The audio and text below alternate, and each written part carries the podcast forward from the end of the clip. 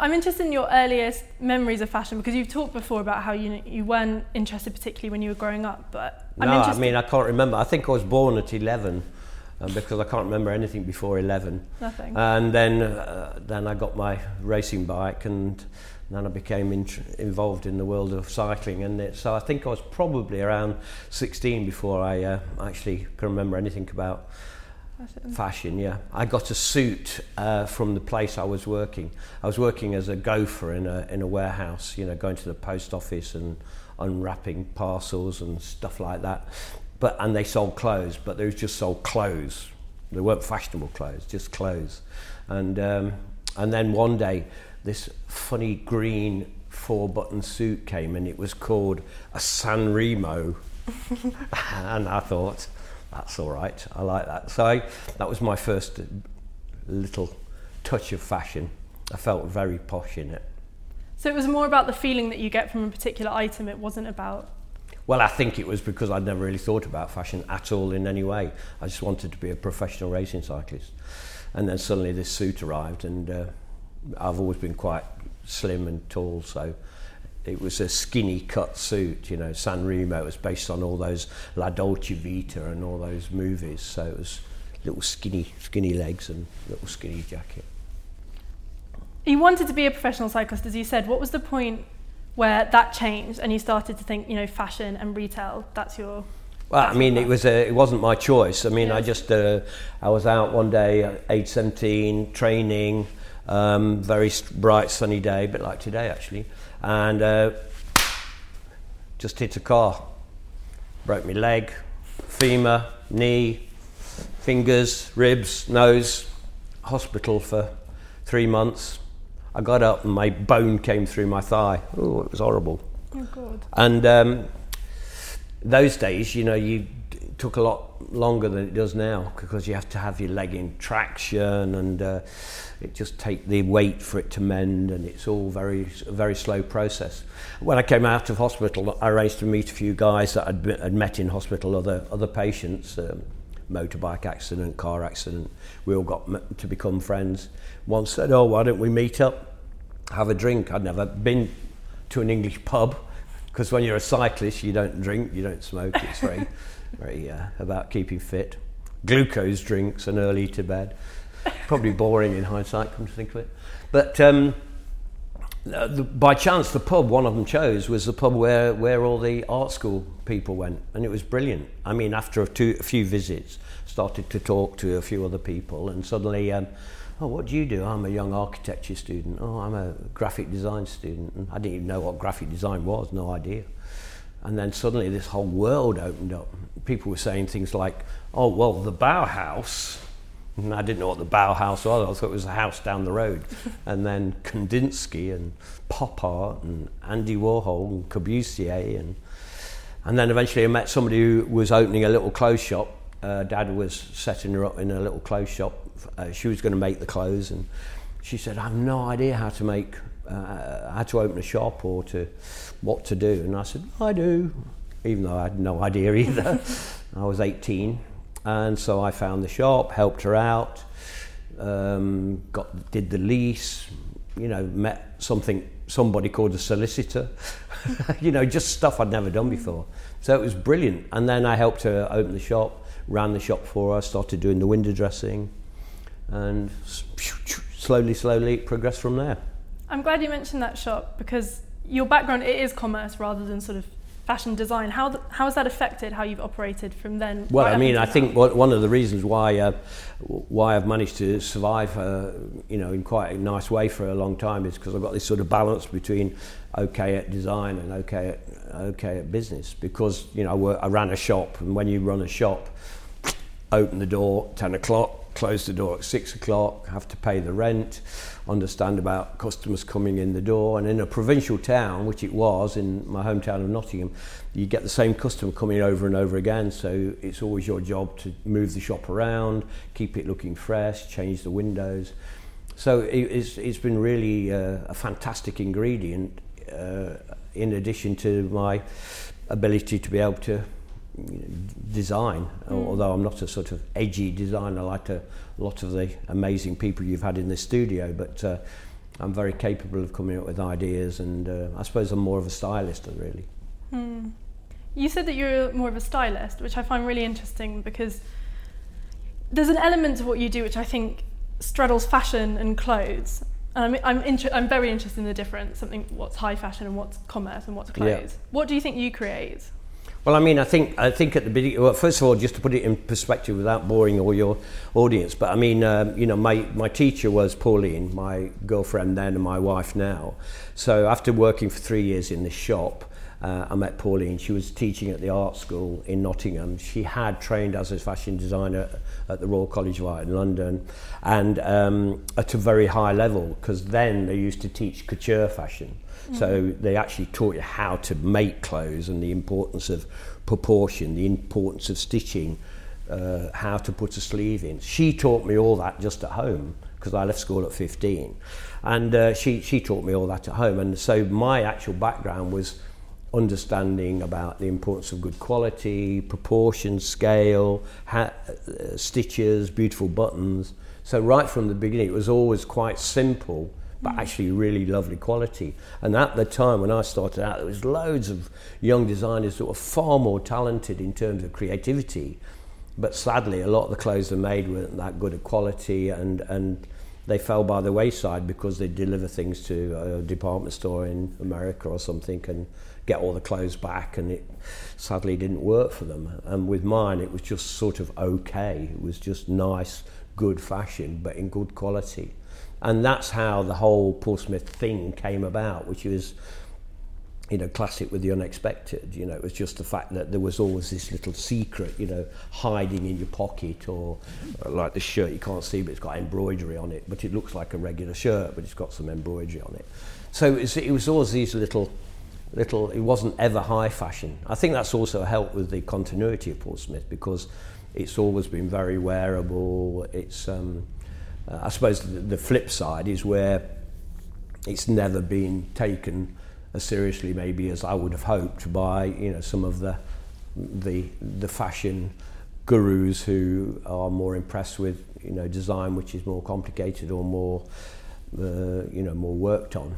Mm. I'm glad you mentioned that because I wanted to ask you about your relationship with fashion journalists and fashion critics because I think from my perspective there's an idea that the more commercial the commercially successful you've become it's even it's taken even less seriously in a sense because people do fetishize the new and the young. Yeah, I mean, I think that's absolutely true. I mean, I think you know the odd thing is that you assume that when you're a young uh, student studying photography or film or design or being a uh, presenter or an interviewer, you, you presume that you want to earn a living from it and you want it to be successful. Mm. But the, the odd thing, especially in this country, in Britain, is that when you're commercially successful, it's like, oh, well, you're not uh, necessarily as, um, as creative as, or, or as cool as somebody who's doing things which are a bit more attention seeking. So it's a bit of an odd, odd thing, but uh, luckily I'm very at ease with life, so it doesn't worry me, you know.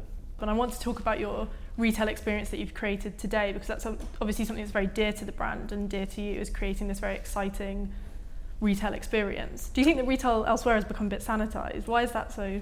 Well, I think I think what's what's happened with a lot of the big brands around the world is that they they followed the idea of a business plan. I think unfortunately so many people in the world, including lots of human beings and young human beings, are are their life is like a business plan. It's like what you should do, how you should do it. And, and the thing is with um, a lot of the big brands, they, they were under the pressure to open 20 shops a year or whatever. And uh, it's, it's a formula which is akin to mm, the coffee shops around the world or anything. It's just a formula, um, building it up with lots of marketing, opening lots of shops. But unfortunately, a lot of the shops are like a rubber stamp. You know, they're all very similar. And um, my shops are, are none of them are the same because I've always hated that idea. I've always liked the idea that you go into a Paul Smith shop and you're just a bit confused why you, one of them is full of vinyl or you know motorbikes or it could be anything or ceramics or old cameras. And that's always because I've just wanted people to enjoy going into the shop. And also because I'm not a very con- I'm not a confrontational person. I'm a person who likes people And my first little shop was uh, three metres square, about the size of where I'm sitting now. And so when a customer walked in, they were literally in front of you straight away. So, you know, that, that was very confrontational. So I needed some sort of aid to help me out to make people more relaxed. So if I was on a little backpacking holiday with Pauline and her children to Greece, I'd buy some notebooks from an old stationer's and some penknives from a fish, you know, ship's chandlers or something like that. And I'd bring those back to my shop, and they were like a, an icebreaker. They were a little aid when people walked in and like, hello, how are you? Oh, do you see these? I just got these when I was in France, or I just got these when I was on holiday. And it was just a way of making people feel more, feel more relaxed. And uh, so I've kept that up. And uh, as you know, that's been an enormous, um, uh, enormous influences on a lot of shops around the world. I'm really interested you say, you know, making people feel at ease because this goes back to what we were talking about about the difference kind of between high fashion and clothes because I think there is definitely an openness and a vibrant sort of accessibility to what you do and I mean that in a really positive way but do you Right. think that's also something that fashion critics are quite disparaging of Oh, absolutely. Yeah, you're, you're hitting the nail right on the head there.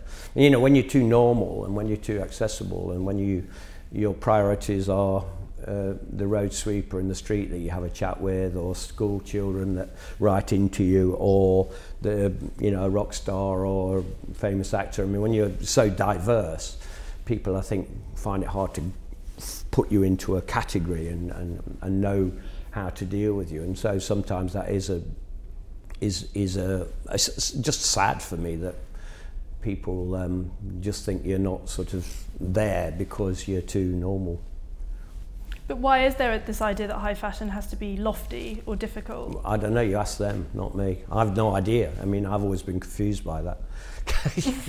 I mean, you know, we sell to shops, uh, 72 countries around the world. Our things sit next to all the famous designer labels, um, and uh, our things do something called sell.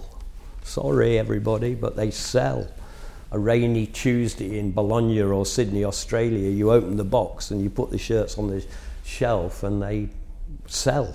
And we've our sell-throughs around the world have always been fantastic. And I suppose that's a combination of all the hard work for over the years of doing interesting things, doing alternative things, knowledge of my my profession, uh, running shops, and so it's, a sort of a good a good cocktail of stuff, I suppose. how involved are you in the day-to-day sort of design processes? What, what what's your day like? How do you spend your time? Um, I'm well, uh, as you probably know, I'm um, early bird, so swim every morning at five ish, five ish, five fifteen. Get to work at six, which I love. It's absolutely brilliant. I love London early in the morning. Often take lots of photographs. I love the sun coming up in the summer, if we ever get any, and um, and then get to work. It's really quiet for two hours. Uh, and then the day starts, and then it's an eight o'clock appointment, a nine o'clock, a ten o'clock, eleven o'clock, and that's can be so varied. Lots of hats, you know. So we do all our shop design in house. We've got a big team of uh, shop designers, young architect, interior designers. Uh, all our marketing's in house. Um, sales, everything. So my job can go from shop design for two hours to talking to the marketing team to then uh, a whole afternoon of working with my assistant designers. So I'm on this floor, I've got some designers here, and then all the next floor below me are all full of my designers, and um, we all work together. And I've got a very eclectic office full of like books and objects and kitsch things and beautiful things. And they come round the table, we talk about things.